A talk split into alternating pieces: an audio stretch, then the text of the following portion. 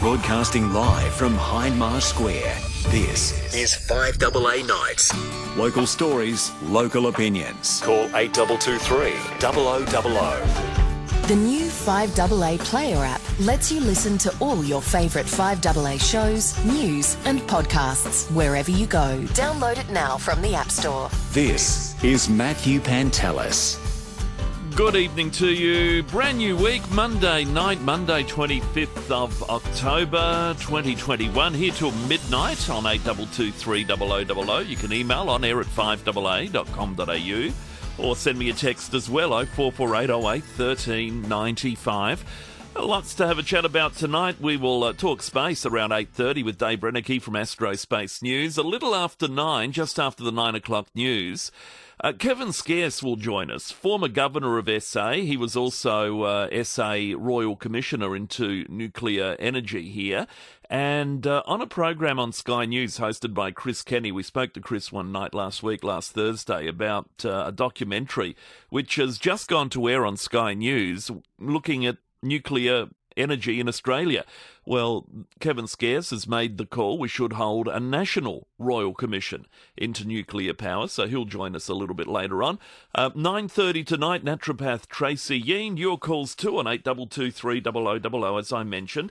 Lots of different stories to have a chat about tonight on 5AA, and these are some of them. I see, obviously, today Extinction Rebellion caused a little bit of havoc in the city. Didn't seem as bad today as it was last week, but another couple of arrests, people climbing a giant tripod on the corner of Flinders and King William Street, blocking westbound traffic. Police backed the police car underneath them to get them down. So good. Another protester arrested after chaining themselves to one of the tripod's legs. That's where you need a chainsaw, isn't it? But anyway, they caused a little bit of havoc this morning, and they're not endearing anyone. I mean, if you want to get, still just makes me want to burn coal in the immediate vicinity. So, and hopefully the wind is blowing in the right direction. But anyway, there we are. If you got thoughts on Extinction Rebellion, and I'm all for tackling, you know, doing whatever we need to do to try and cool things down, however warm they're getting. But this ain't the way to win people over to your cause. You know, blocking traffic, that just makes people angry at you. No one wants to know you. So, yeah, keep doing it. That's fine. That'll work for you.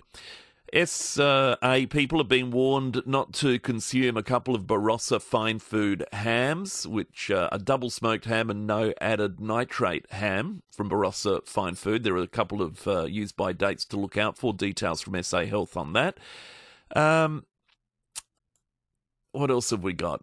Vigil, obviously, in the US. I mean, poor old Alec Baldwin, who apparently was, as you would be, quite upset at having accidentally killed the cinematographer, Helena Hutchins, and in an on-set accident, another person, the director of Rust, seriously injured.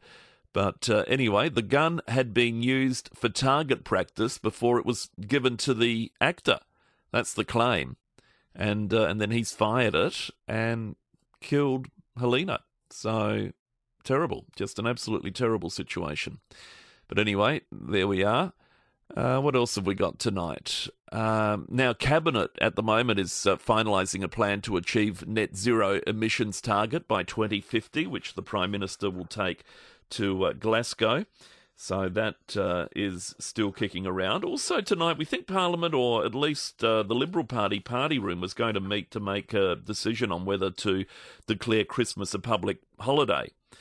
Because Christmas Day falls on a Saturday. Anyone who works on the Saturday then currently will miss out on penalty rates. But if you're working on the Monday, you get the penalty rates then, because Monday's been declared the Christmas Day public holiday. Apparently we're the only state that doesn't do this, but unlike every other state, we also have a public holiday on the Tuesday for Proclamation Day here in SA. No other state gets that. They only get the Saturday and the Monday. Here we get the Monday and the Tuesday. And so the union's call is to add the Saturday to that for anyone working on Christmas Day, which is, on one hand, it's fair enough. On the other hand, well, it doesn't. The campaign doesn't say we also get Tuesday off. But there we are. So the Libs are going to meet on that and make a decision. The upper house looks like backing any legislation with SA Best joining the ALP in that, and depending what the Libs do next. But in the lower house, you'd expect the independent Libs to also join the ALP in that. So it remains to be seen if the Libs don't come to the party and just gazette it as a public holiday, which would be the easiest thing to do, frankly. But yes, as I say, other states, they don't get the Tuesday, which we get. So there we are. Warning that scammers are getting ready to hack you on Black Friday. This is the online shopping day, which usually is sometime late November, I think.